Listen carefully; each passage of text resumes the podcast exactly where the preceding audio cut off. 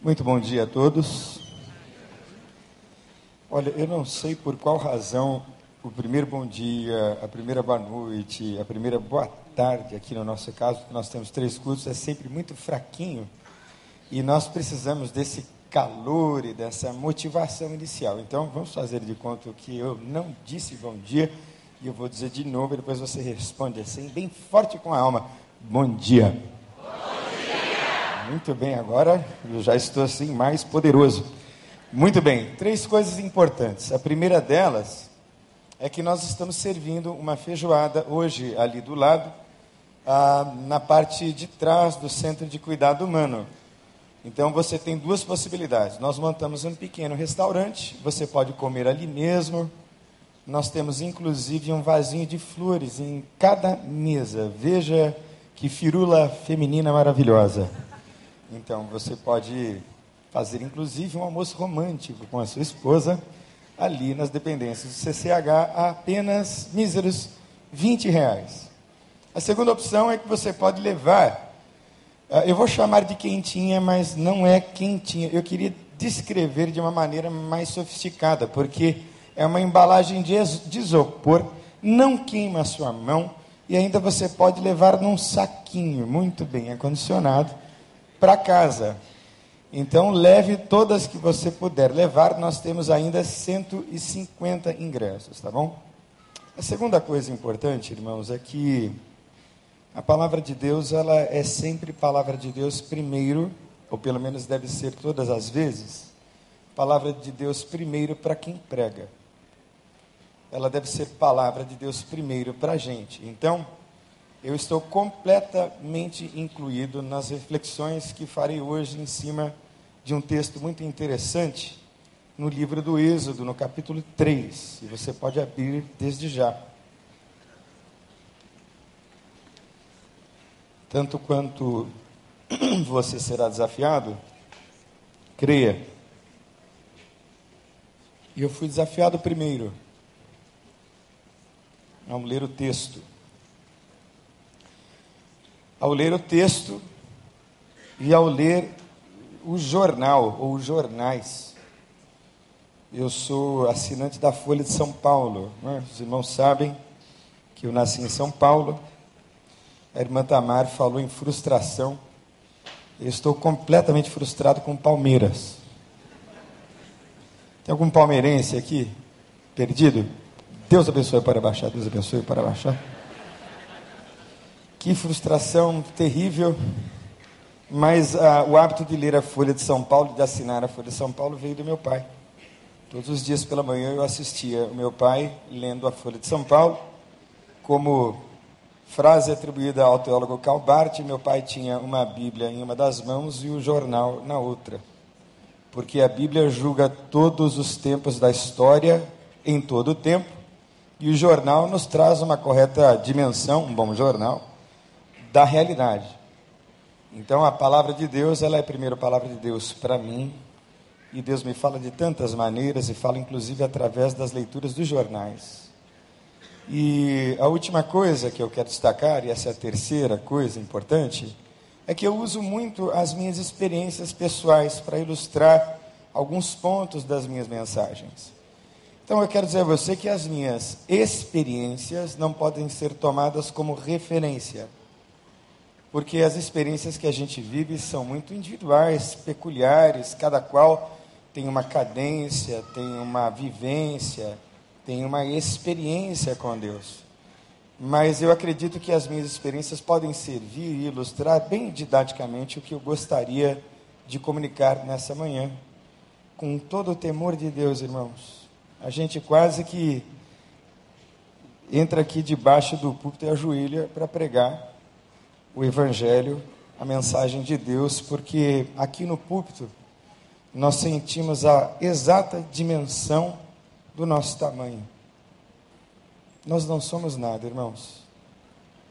E fiel seja Deus, glorificado seja Deus, e que Ele mesmo fale ao seu coração no nome de Jesus. Então, abra a sua Bíblia no livro do Êxodo, no capítulo 3.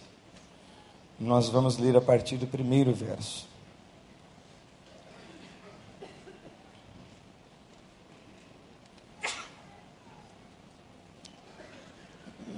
Êxodo, o livro da saída, capítulo 3, a partir do primeiro verso. Diz assim: Moisés pastoreava o rebanho de seu sogro, Jetro, que era sacerdote de Midian. Um dia levou o rebanho para o outro lado do deserto e chegou a Horebe, o monte de Deus. Ali o anjo do Senhor lhe apareceu numa chama de fogo que saía do meio de uma sarça. E Moisés viu que, embora a sarça estivesse em chamas, não era consumida pelo fogo. Que impressionante, pensou. Por que a sarça não se queima? Vou ver isso de perto. O Senhor viu que ele se aproximava para observar, e então, do meio da sarça, Deus o chamou: Moisés, Moisés, eis-me aqui, respondeu ele.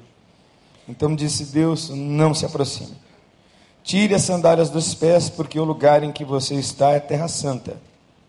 Disse ainda: Eu sou o Deus de seu pai, o Deus de Abraão, o Deus de Isaque, o Deus de Jacó.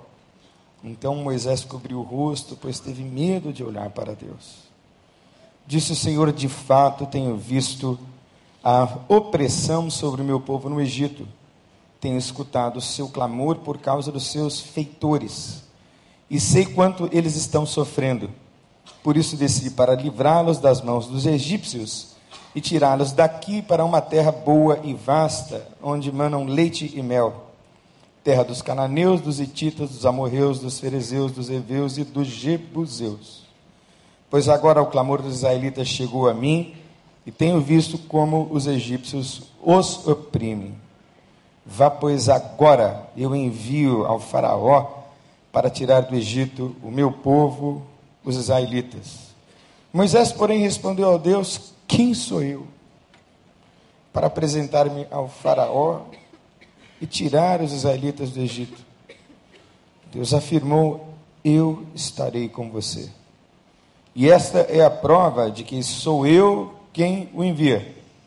Quando você tirar o povo do Egito, vocês prestarão culto a Deus neste monte. Até aí, vamos fechar os olhos e curvar a nossa cabeça mais uma vez.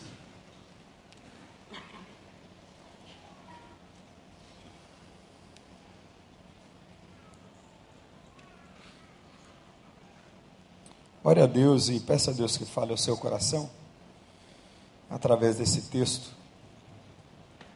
e através de toda a reflexão que faremos hoje. Em nome de Jesus.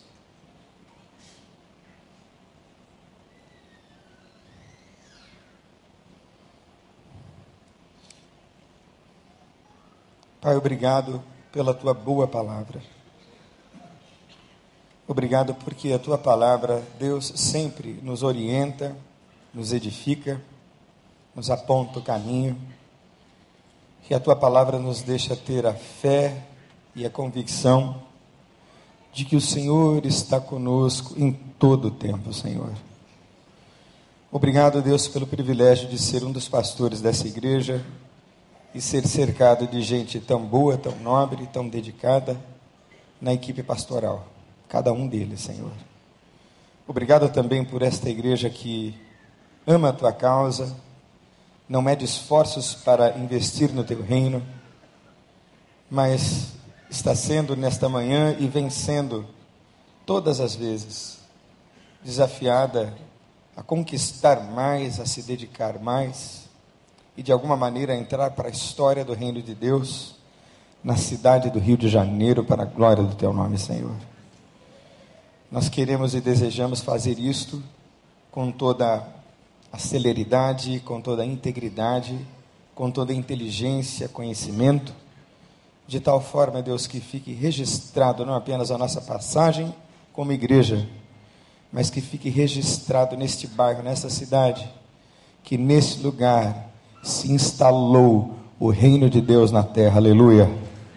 Então nós pedimos que o Senhor fale aos nossos corações mais uma vez, Pai, por favor, humildemente, nós te pedimos no nome de Jesus. Amém. Nós vivemos dias de extrema corrupção. Corrupção extrema. Tema corrupção não é novo para nós brasileiros. E vivemos dias de extrema miséria. Talvez a miséria não esteja assim tão perceptível a nós, pelos ambientes que nós frequentamos. Mas, segundo uma pesquisa de uma revista americana chamada Business Insider, o Brasil está na lista dos 21 países com pior situação econômica do mundo. Deixa eu repetir. 21 países com pior situação econômica do mundo. O Brasil é muito bom para bancos e para banqueiros. Porque no nosso país, os banqueiros são aqueles que ganham mais dinheiro disparado no mundo. O Brasil está em primeiríssimo lugar, onde se plantando banco tudo dá. Os que lucram a índices absurdos. Muito mais do que na Europa, muito mais do que nos Estados Unidos, muito mais do que em qualquer lugar. Meu pai dizia: Meu filho, juros de cartão de crédito é coisa infernal e satânica. É completamente demoníaca. E eu me lembro de um artigo que eu li na Folha de São Paulo, de um pastor nos Estados Unidos, que se organizou com os seus membros, e eles fizeram uma fogueira santa. Sabe o que, que eles queimaram na fogueira santa? Cartões de crédito. Então todos queimaram cartões de crédito numa campanha inusitadíssima. E os que não deviam estavam com as despesas e finanças saudáveis, investiram num fundo para recuperar aqueles que estavam endividados pelo satanismo expressado, expresso nos juros de cartão de crédito. E foi tão impactante o que aconteceu naquela pequena comunidade, que aqueles que tinham as despesas saudáveis só usavam cartão de débito, não mais o de crédito, organizaram, fizeram um fundo, pagaram as dívidas dos que deviam e ainda investiram algo como 300 mil dólares em missões. E aquela comunidade, até onde se soube na época, de fato, aboliu o consumo movido e motivado e incentivado por juros no cartão de crédito. Eu achei a experiência extraordinária. Foi tão extraordinária a experiência ficou registrado no editorial de, de, segunda página da Folha de São Paulo. E meu pai mostrou, veja que coisa interessante, meu filho. Porque nós estamos nesse ciclo em que os que são corruptos vão corrompendo e vão tirando da boca de crianças inocentes merenda escolar. Mexe comigo.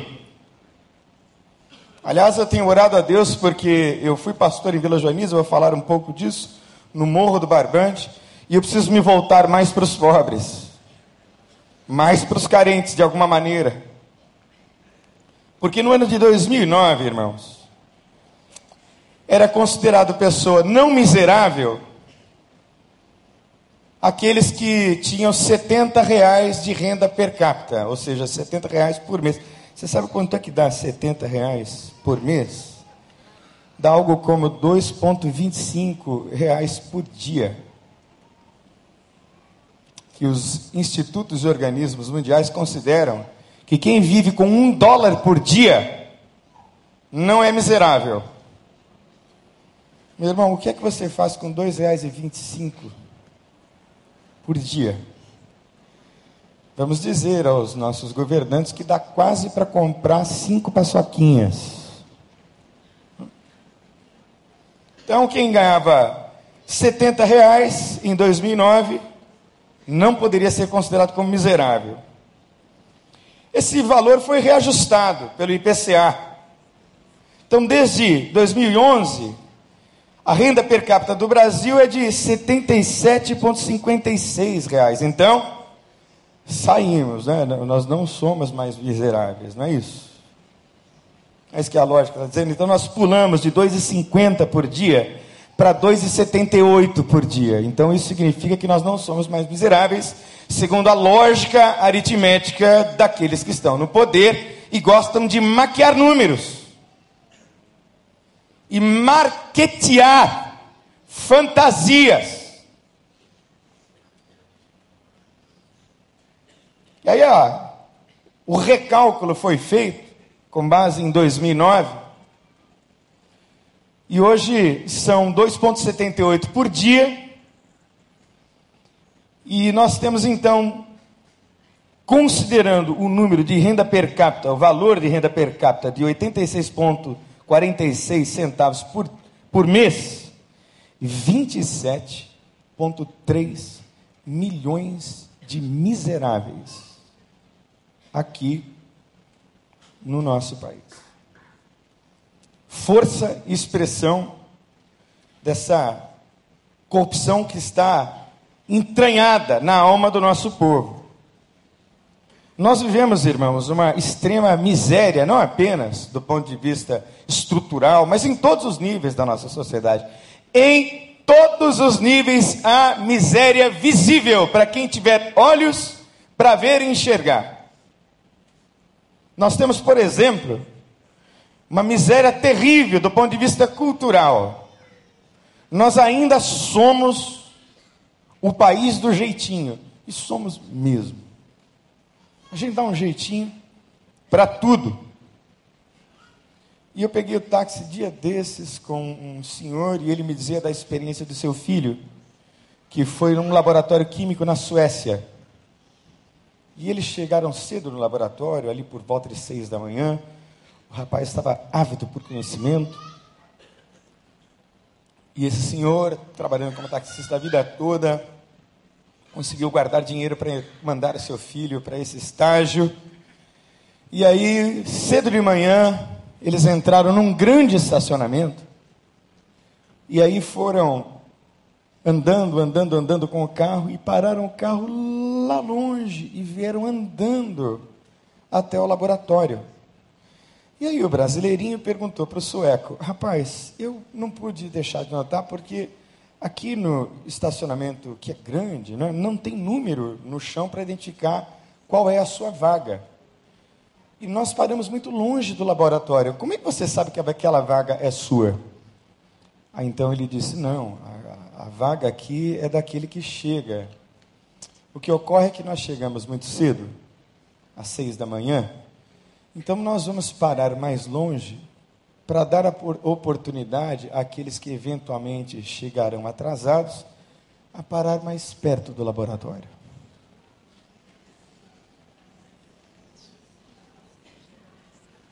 É muito parecido com o que acontece aqui no Rio de Janeiro, na verdade.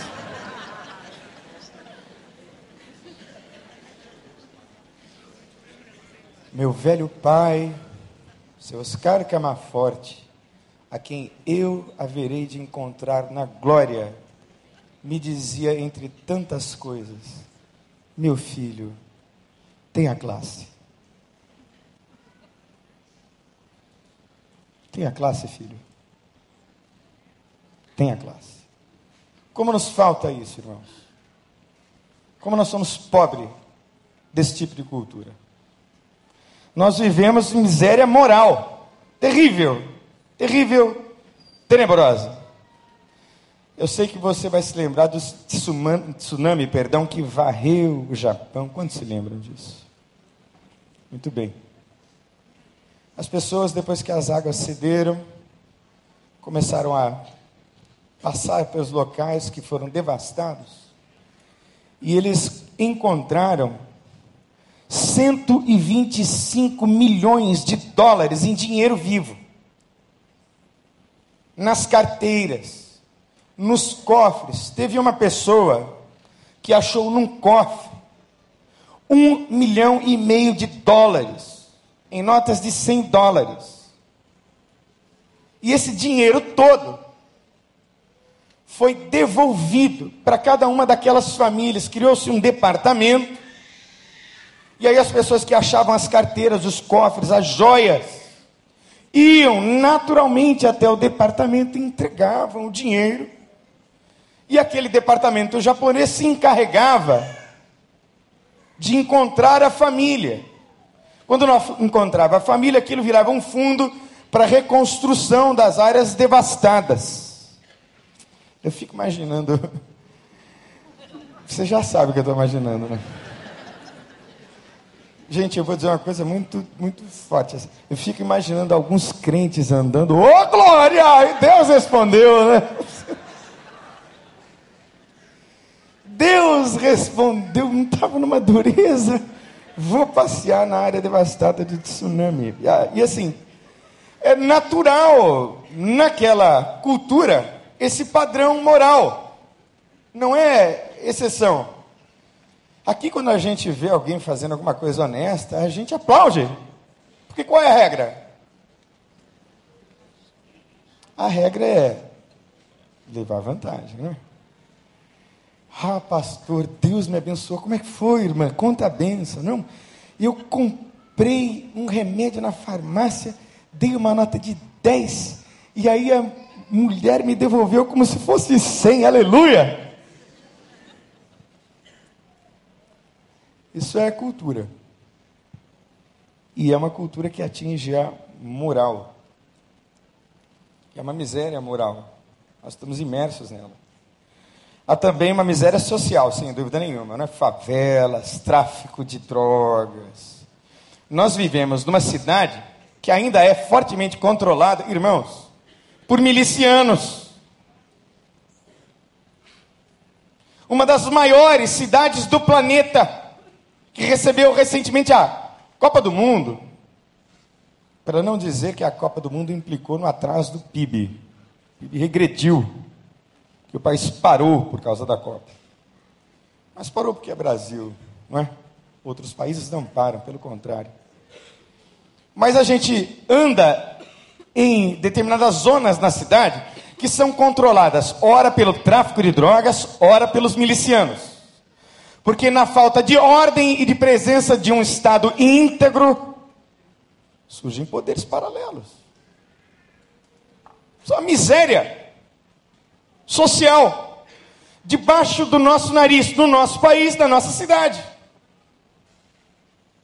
Eu era indagado, porque eu recebi muitos americanos e recebi também alguns ingleses na minha igreja. E eles, muito elegantemente, depois que desenvolviam comigo uma certa amizade, me indagavam, dizendo: Mas como pode acontecer isso assim? De uma maneira tão aberta no seu país? Irmãos, eu muitas vezes corei vermelho de vergonha. Por conta dessa miséria social que nós temos. Um professor meu, usava uma frase de efeito muito interessante, o professor Alexandre Castro. O país da desigualdade ainda é o Brasil. Muita desigualdade. E ele dizia: Pois é, Daniel, só existe Nova York porque existe Nova Delhi, ou só existe Nova York porque existe Nova Iguaçu. Com todo respeito a Nova Iguaçu. Viu tudo? Para ilustrar que a desigualdade é grotesca, é enorme, é um abismo.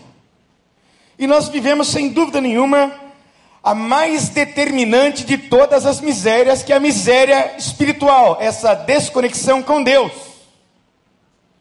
E essa desconexão com Deus me faz pensar que nós estamos também desconectados dos valores de Deus, dos valores que estruturam uma sociedade. O que me faz pensar nos grandes avivamentos da história, na Inglaterra, em Londres, no estado de Connecticut, nos Estados Unidos, por Charles Finney. Porque quando chegava o avivamento, as estruturas sociais mudavam. Isso não acontece no Brasil. Irmãos, com todo respeito, com todo temor, sem citar nominalmente nenhuma igreja ou pastor.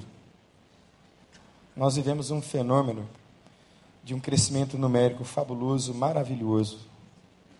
Mas isso não repercute em transformações profundas na nossa sociedade. Sabe de quem é a culpa? Primeiro é minha, irmãos. Porque estou trazendo a você essa mensagem hoje. Sabe de quem é a responsabilidade? Primeiro minha. Porque eu devo ser o primeiro a me incluir aí. Também é sua especialmente você que tem terceiro grau, tem nível superior, tem pós, tem mestrado, tem doutorado, tem pós-doutorado, porque essa informação toda que a gente tem sobre a vida nos torna cada vez mais responsáveis, especialmente responsáveis como crentes em Cristo Jesus, sal da terra e o que mesmo? Luz do mundo. Então, esse é o contexto em que nós vivemos. Então, o Brasil, o Rio de Janeiro e o Recreio dos Bandeirantes está para nós e para Deus como estava o Egito para Deus e para Moisés. Você concorda? Como é que estava o Egito daquela época? Profunda miséria cultural, porque a identidade do país ou a identidade dos hebreus havia se perdido na relação com os egípcios. Você conhece a história. José foi ser o segundo homem mais importante no Império Egípcio. Com ele foi a sua família posteriormente, eles fixaram raízes ali e o povo cresceu hebreu dentro de um país estranho, o Egito. 430 anos passaram e no processo eles se tornaram escravos e perderam a identidade. Então havia miséria de todos os tipos e de todas as expressões. Havia miséria moral, miséria social, havia miséria política, porque eles não tinham líderes. E como nós estamos carentes de, carentes, perdão, de liderança, vem aí esse nosso congresso de liderança. Irmão, venha, invista, deixe-se inspirar para fazer a transformação primeiro dentro da tua casa, no teu ambiente de trabalho, por onde quer que você passe, que a sua liderança possa ser geradora de transformação no nome de Jesus. Então venha se inspirar. Venha receber isso de Deus. Para esse tempo. E lendo os jornais e andando pelas ruas, eu percebo de forma muito clara, é um clamor de Deus. Eu não sei você, mas Deus fala comigo o tempo todo. Ontem eu fui para PUC, Pontifícia Universidade Católica. Né? E todas as vezes que eu faço retorno ali na Gávea, vindo pela essa estrada aí do bonita que tenha. Como é que chama a estrada? Essa estrada que a gente vê a, as praias e tal. É, você sabe qual é, muito bem. Todas as vezes tem uma moça, deve ter ali pelos seus 30 anos de idade, numa cadeira de rodas que vem me pedir esmolas. E eu não dei esmola a ela nenhuma vez. Nenhuma vez. E eu fiquei tomado assim de um sentimento de culpa, não por ter dado a esmola, um sentimento de culpa e um sentimento de impotência. Porque ela é representativa de uma condição muito ruim. Ela é um sintoma muito claro, muito forte, muito evidente. De uma série de não me parece alcoólatra, não me parece viciada em drogas, ela tem vários defeitos físicos que a incapacitaram. É negra, pequena, magrinha, mirrada, numa cadeira de rodas. Então, quando eu passo por ela, meu coração se apequena. Talvez eu não tenha dado esmola para ela, porque eu sei que a esmola não vai lhe resolver, talvez traga algum alívio ali, do tipo novalgina existencial para ela. Que as mudanças são muito mais profundas. Mas me aperta o coração. Então há um clamor e uma voz de Deus por todos os lugares. E eu quero desafiar você, meu irmão. Você que é crente, é inteligente, é formado. você que tem um bom berço, você que mora aqui no recreio ou perto do recreio, você que mora bem, você que não é pobre, eu tenho certeza que aqui nesta igreja nós não temos ninguém que possa ser considerado miserável para viver com 70, 76, 86 reais por mês. Nenhum pobre aqui. Nós temos gente cheia de recursos, não do ponto de vista financeiro apenas, mas do ponto de vista das suas aptidões, do ponto de vista do seu potencial realizador. Então eu quero desafiar você a ler e a ouvir a voz de Deus nas esquinas, no nome de Jesus. Nesse momento tão difícil, crítico e importantíssimo que nós estamos atravessando na história do nosso país.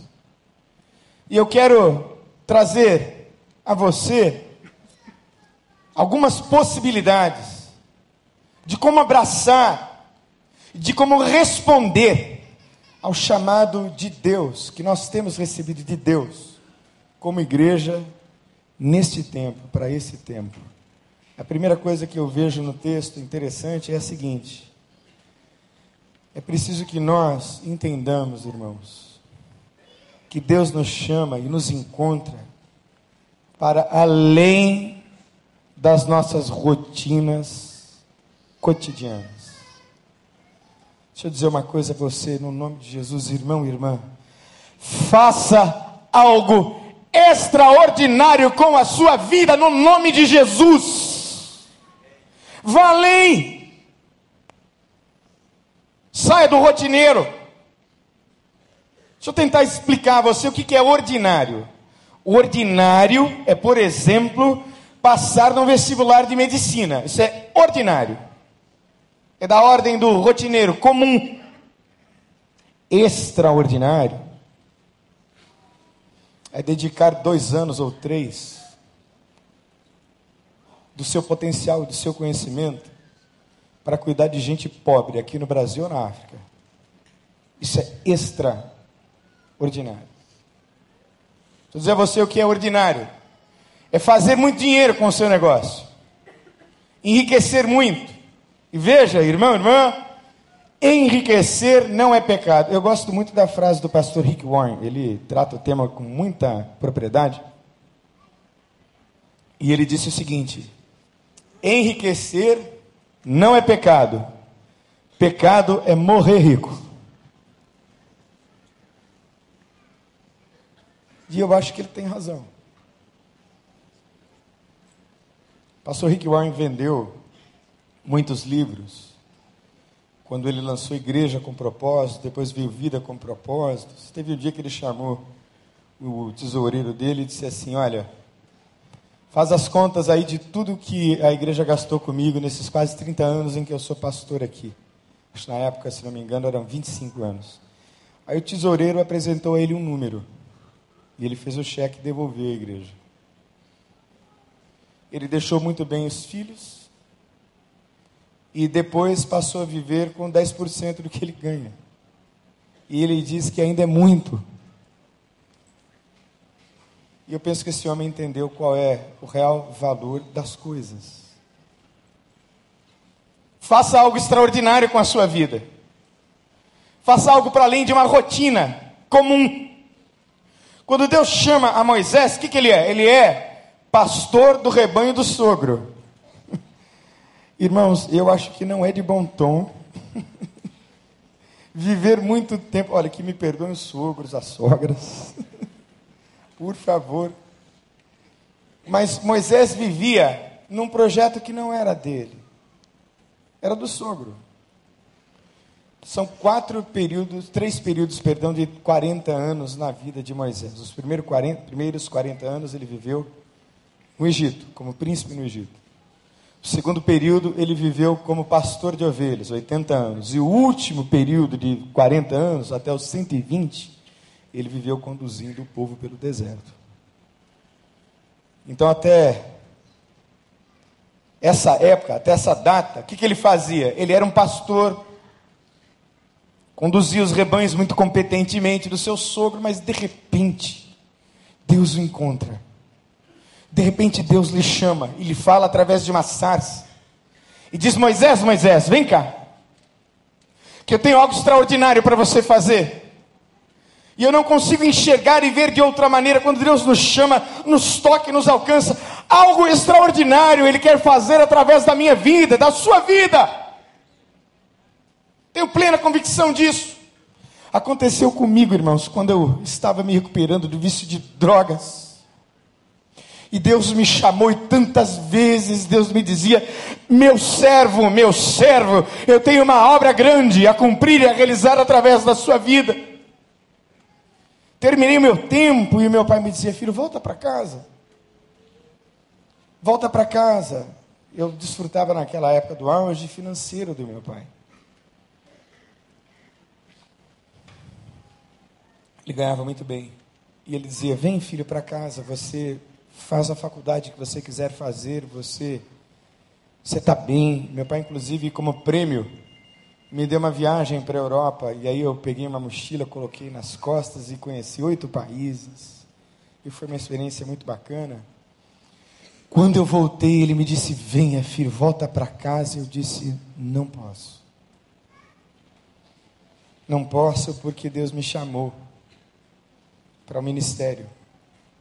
E aí então, meu pai, e graças a Deus por isso, teve o coração endurecido, tanto quanto Deus endureceu o coração de Faraó. Ele disse: Muito bem, meu filho, se você escolheu ser pastor e missionário, você vai viver como nosso pastor e missionário. Você pode esquecer o meu apoio financeiro. E assim foi. Eu paguei o meu seminário todo. Eu moro de aluguel desde que eu me casei com minha esposa. Vivi a minha vida toda de ofertas de amor e de fé, a minha vida inteira. Deus sabe disso, o diabo sabe também. E vim vivendo a minha vocação e o meu chamado, e glória a Deus, porque Deus endureceu o coração de meu pai porque na dureza do coração dele eu avancei para uma experiência real com Deus, aleluia. Por isso, quando Deus aperta o coração de algumas pessoas e endurece algumas circunstâncias, pode ser que Ele esteja empurrando você para algo extraordinário.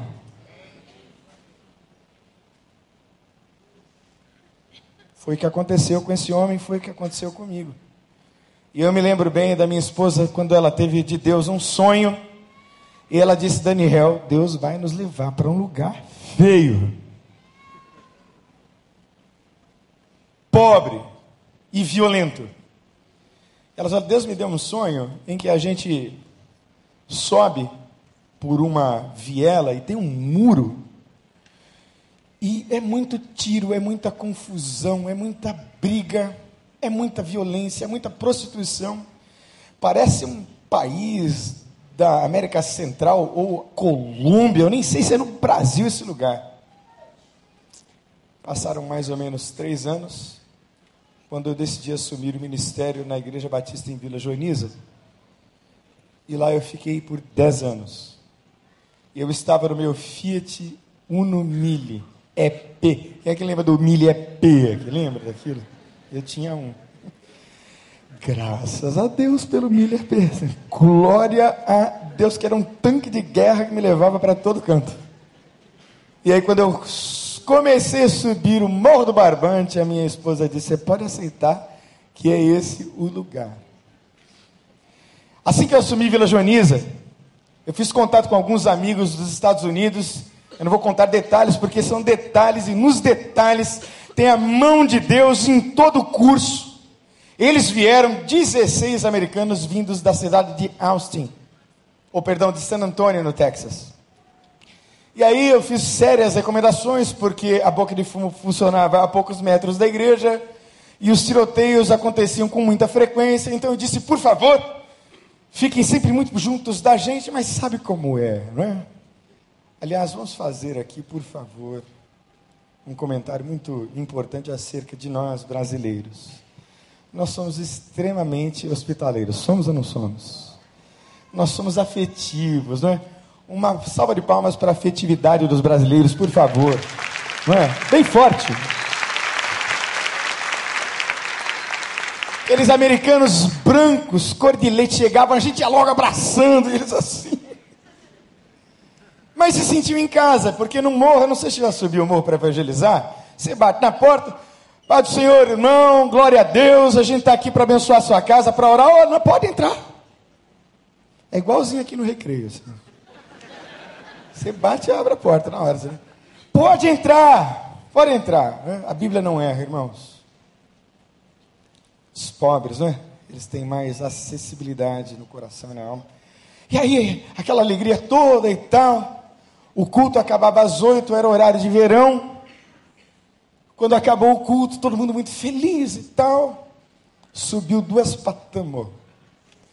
E um dos policiais com o fuzil em riste, assim, apontando. Eu disse em inglês: é, Por favor, todos venham para dentro da igreja, todos venham para dentro da igreja. Quando eu terminei de dar o segundo aviso, estourou um tiroteio na porta da igreja. Na porta. Irmãos, era tiro para todo lado. Aqueles americanos que eram brancos entraram amarelos dentro da igreja apavorados. E eu mais apavorado que eles. Eu disse: Meu Deus, manchete no Globo.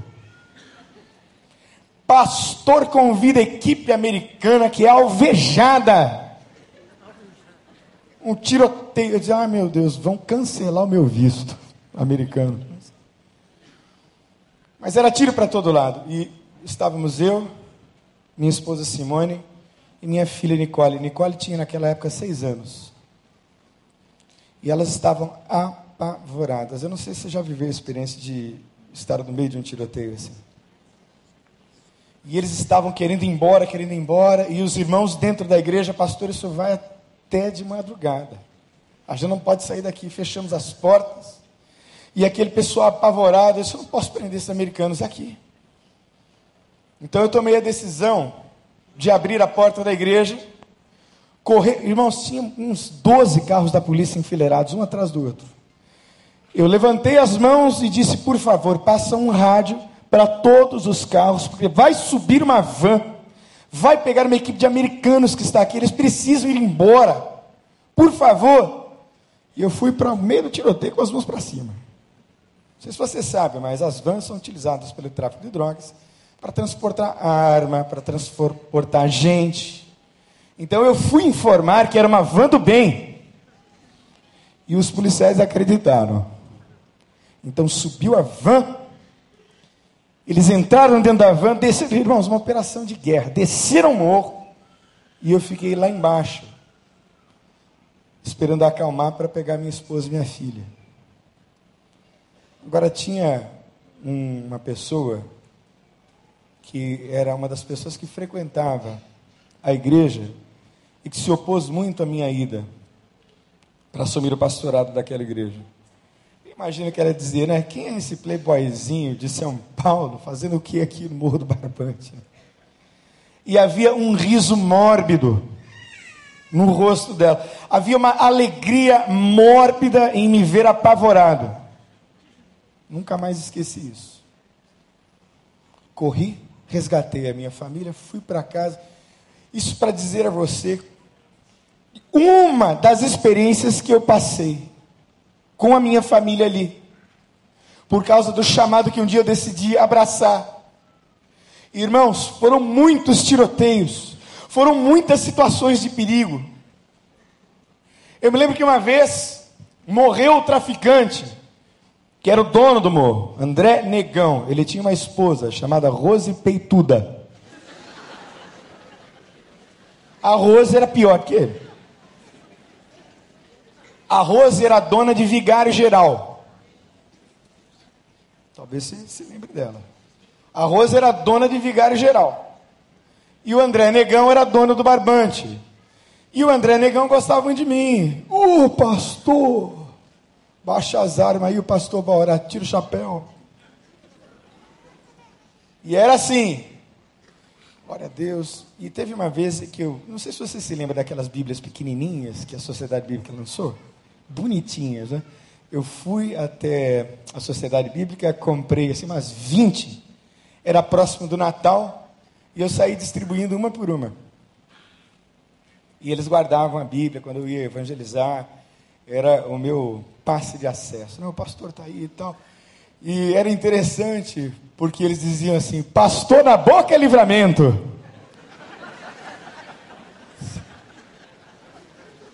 A gente ia. E ai de mim se morresse alguém depois. Mas o André Negão foi morto, segundo os zeladores da nossa igreja, foi morto gritando como um animal, num domingo pela manhã. E eu sempre ia na boca de fumo, ele sempre me dava passe livre, desligava o som, mandava os meninos abaixar os fuzis, tirar os, os, os bonés que eles andavam, enfim, todo respeito comigo. E aí eu pensei, bom, eu tenho que ir lá falar com a Rose. Vamos deixar o sobrenome de lado. Tenho que falar com a Rose. E o corpo do André Negamba estava estirado assim, numa mesa de sinuca, num boteco. E aí quando eu cheguei, eu disse, olha, vim trazer em nome da minha igreja palavras à senhora de conforto. O André sempre deixava a gente evangelizar por aqui, então, orando pela senhora, para que Deus conforte a senhora. Irmãos, ela pegou na minha mão assim, colocou no peito dela e disse: O senhor pode fazer a cerimônia fúnebre amanhã no cemitério de Irajá? Eu fiquei pensando, qual sermão eu vou pregar? Deixa eu ver se eu consigo pescar assim, algum esboço. Tem coisas, tem seminarista por aqui, tem coisas que o seminário não ensina. E aí eu fui. Fui lá para o cemitério de Irajá, recebi a notícia, olha, a dona Rose não pôde vir, porque os policiais estão aí e tal, já souberam que ela está por perto, que ela está querendo participar. Eu dei uma respirada aliviada, assim, bom, então eu acho que eu vou embora, né? Quando eu estava quase indo embora, chega a dona, o que era a pessoa, presidente da associação. Pastor Daniel, por favor, venha para cá. E aí eu fui. Dentro da capela, nós tínhamos lá pessoas muito nobres, você pode imaginar, né? E eles me olharam, porque alguém já me disse que eu, que eu não tenho muito, muito cara de pastor, né? Você concorda? Você não, não tem muito assim, né? Então o pessoal olhou assim para mim, quem é esse cara? Literalmente. E aí então eu fui. E aí eu disse, meu Deus, o que é que eu vou dizer? E aí eu abri a Bíblia no livro do Apocalipse, que falava, texto que fala de novos céus e nova terra. E aí quando eles perceberam a reunião, os rapazes, né, que eram seguranças, muito provavelmente ali envolvidos, né, se ajuntaram para perto, a capela ficou completamente lotada. E eu comecei dizendo assim: bom, eu preciso dizer a verdade, preciso pregar o Evangelho. Então eu introduzi o meu sermão assim. A imagem que eu quero levar do André não é essa imagem de um homem que perdeu a vida de uma maneira tão brutal até como consequência da vida que ele escolheu. Mas a imagem que eu vou levar desse homem é a imagem dele me deixando subir com os irmãos da Igreja Batista em Vila Joaniza para orar e para evangelizar no Morro do Barbante. Eu quero levar a imagem do amigo, porque ele foi quem foi, mas ele também é pai desses meninos. Gente, tinha uns 12 filhos dele no lugar. Ele é pai desses meninos. Ele é amigos de vocês que o consideram como amigo, por isso estão prestando respeito a ele aqui hoje. E ele foi quem foi, mas ele também é filho desse senhor e dessa senhora, que são os pais dele que estão aqui. Quando eu acabei de dizer isso, irmãos, Deus trouxe um quebrantamento no lugar. Houve um choro. E aí eu pude dizer: que vão para o céu, aqueles que acertam as contas com Deus em vida e tem os seus nomes escritos no livro da vida do Cordeiro. Aleluia. Irmãos, aconteceu. Tem um novo guitarrista. Pode subir, querido. Vai lá e pega ele.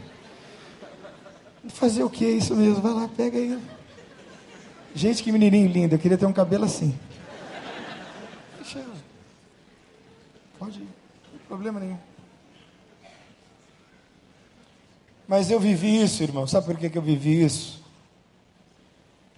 Eu vivi isso porque eu aceitei o meu chamado. Eu decidi estar lá. Eu estava onde Deus queria que eu estivesse. E eu quero perguntar a você: onde é que você está? Ah, mas Deus me chamou para ser pastor. Mas com toda certeza, Deus te chamou para que você viva para a glória dele no nome de Jesus. Deus te chamou para ser um agente de transformação nessa cidade do Rio de Janeiro. É você que Deus quer usar. Segundo lugar, Pepe, dá para passar o vídeo? Dá? Segundo lugar, é encontrar a perfeita integração da soma das vocações e das aptidões. Perfeita sincronia e integração. Bom, Moisés, diz o texto, logo depois no capítulo 4, ele diz: Olha, eu sou pesado de língua, sou gago, não sei falar, e quem sou eu? Diz a Bíblia que Deus se irritou disse assim: Arão vai com você, Arão vai falar por você. Você vai ser o diplomata e Arão vai ser, talvez, assessoria de imprensa. Vai falar por você, o assessor. Né? Então, irmão, preste atenção. A igreja de Cristo é um corpo. Um corpo. Eu tenho visto e acompanhado o trabalho da irmã Tamar e da irmã Keila no Recriança. O trabalho do irmão Gustavo, junto aos jovens da Rede Transforme. Miqueias, como pastor de artes, aqui na nossa igreja. Pastor Paulo, homem fiel, homem íntegro, amigo, pastor de todas as horas. Eu já disse a ele que se um dia eu adoecer, eu quero ele no hospital me visitando. Eu sei que você também queria. E quer alguém como o pastor Paulo se você adoecer. Amém? Eu quero.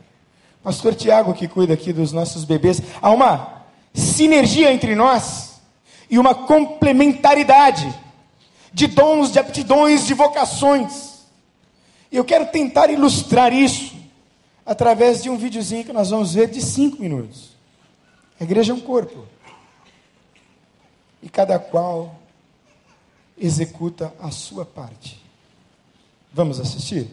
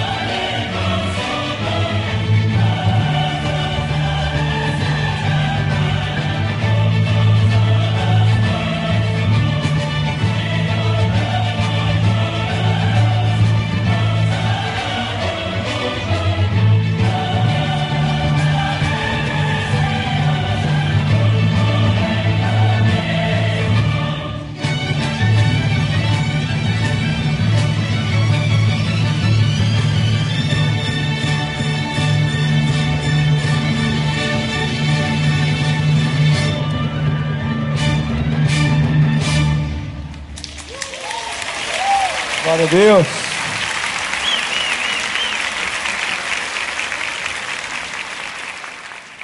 Eu sempre emociono quando eu vejo esse vídeo. Porque esse vídeo ilustra com muita propriedade, com muita profundidade, a igreja como uma grande orquestra, com uma sinfonia que Deus escreveu, é através de gente simples, talvez sem nenhuma expressão, talvez muitas marcas, que Deus quer. Gente como você.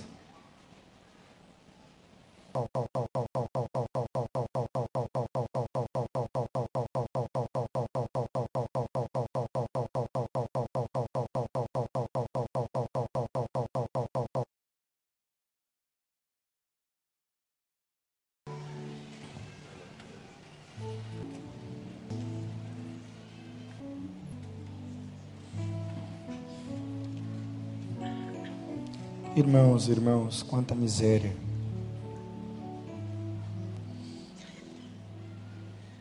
Irmãos, irmãos, quanta iniquidade. Irmão, quanto clamor de Deus pelas ruas da cidade. É na casa de gente muito rica, muito pobre, a ausência de Deus. Sabe, irmão, de olhos fechados como você está, feche os olhos, ouça apenas. todos aqueles que têm um senso completamente definido do seu papel e da sua missão no mundo, são capazes de, em Deus, superarem todas as crises. Porque o mundo existe não por sua causa, mas por causa de Deus mesmo e para que Ele seja glorificado. Esse é o apelo de Deus para você e para mim nessa manhã. E se Deus falou com você, irmão, irmã, eu vou pedir a você que, se Deus falou com você nessa manhã, você quer fazer parte dessa orquestra para executar essa sinfonia que Deus escreveu e nos revelou na Sua palavra, de alguma forma, de alguma maneira. Eu vou pedir a você que faça um gesto muito simples. Renovar de votos, renovar de vocações, entrega. Deus falou com você, irmão, irmã, querido, querida. Eu vou pedir a você que fique em pé no seu lugar. Sim, pastor, Deus falou comigo, essa palavra veio ao meu coração eu vou me rededicar agora. Fique em pé no nome de Jesus. Sim, pastor, Deus falou comigo, eu vou ser instrumento para trazer cura para essa miséria toda que me cerca. Fique em pé, em nome de Jesus. Coração transformado, coração que é inspirado por Jesus como fruto desse novo coração. Eu declaro a paz de Cristo, te abençoo, meu irmão. Preciosa é a nossa comunhão. Recebi, recebi um novo coração do Pai Coração regenerado, coração transformado, coração que é inspirado por Jesus. Como fruto desse novo coração, declaro a paz de Cristo te abençoo, meu irmão. Preciosa é a nossa comunhão. Somos corpo e assim bem ajustados, totalmente ligados, unidos, vivendo em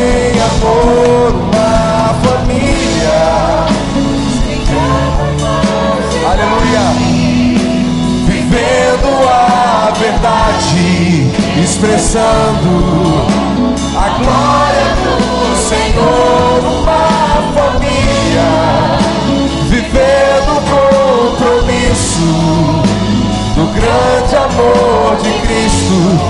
Eu preciso de ti, querido irmão. Precioso és para mim, querido irmão.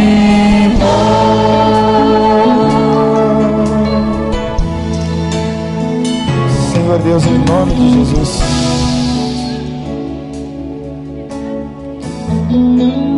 Deus coloca no coração do teu povo. Recebi um novo povo. Dê a mão, seu irmão está do seu lado e juntos vamos cantar essa canção.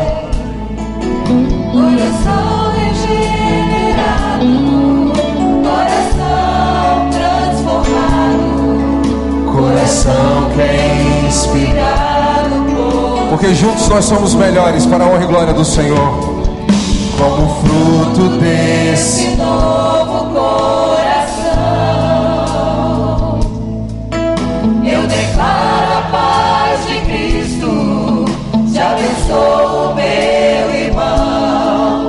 Preciosa é a nossa comunhão. Oh, aleluia, somos corpo. Somos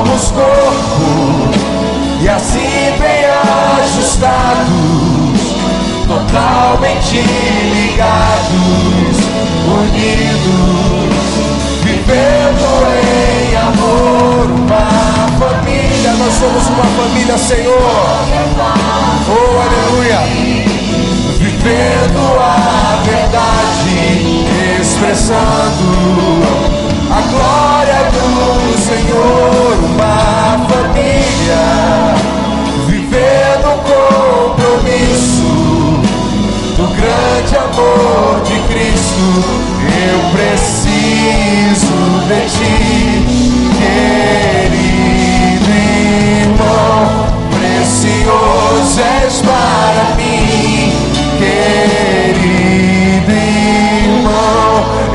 preciso de ti, querido irmão, precioso és para mim, querido irmão. Aleluia. Glorificado seja o teu nome, Senhor.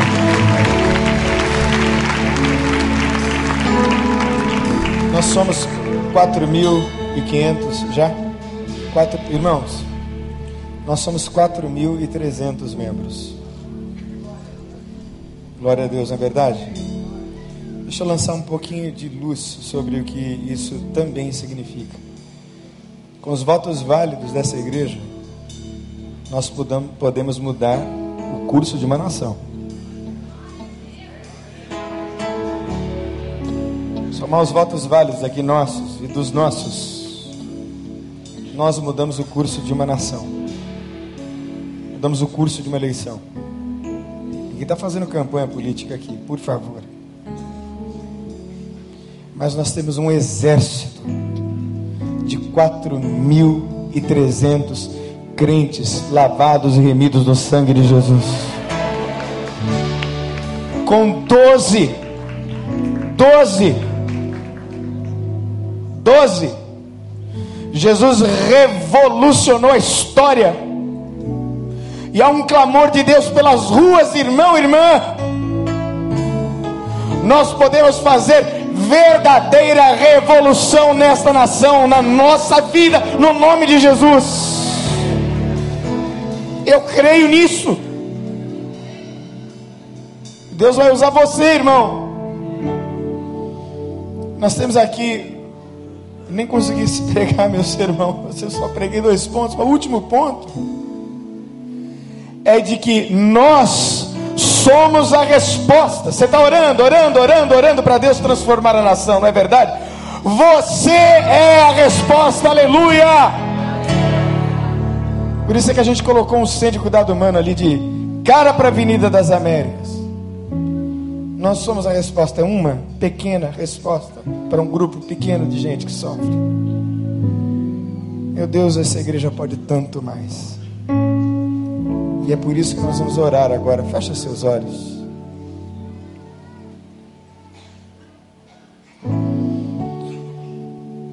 Pai, nós te pedimos que todos nós, cada um de nós, de alguma maneira, que nós saiamos, ó Deus, do conforto das nossas rotinas. E é um conforto que nós temos, inclusive, porque o Senhor nos tem abençoado muito. Muito. Então, que este conforto todo não nos coloque numa situação e numa condição de acomodação, mas que nós saiamos para fora para fazer algo extraordinário com as nossas vidas, no nome de Jesus, meu Deus. Usa a tua igreja para isso. Usa esse somatório de potencial tremendo, extraordinário que nós temos aqui nos ajuda que sejamos todos a resposta de Deus para essa nação, no nome de Jesus. Isso nós pedimos humildemente, Senhor, nesta manhã, no teu nome, no nome de Jesus. Amém.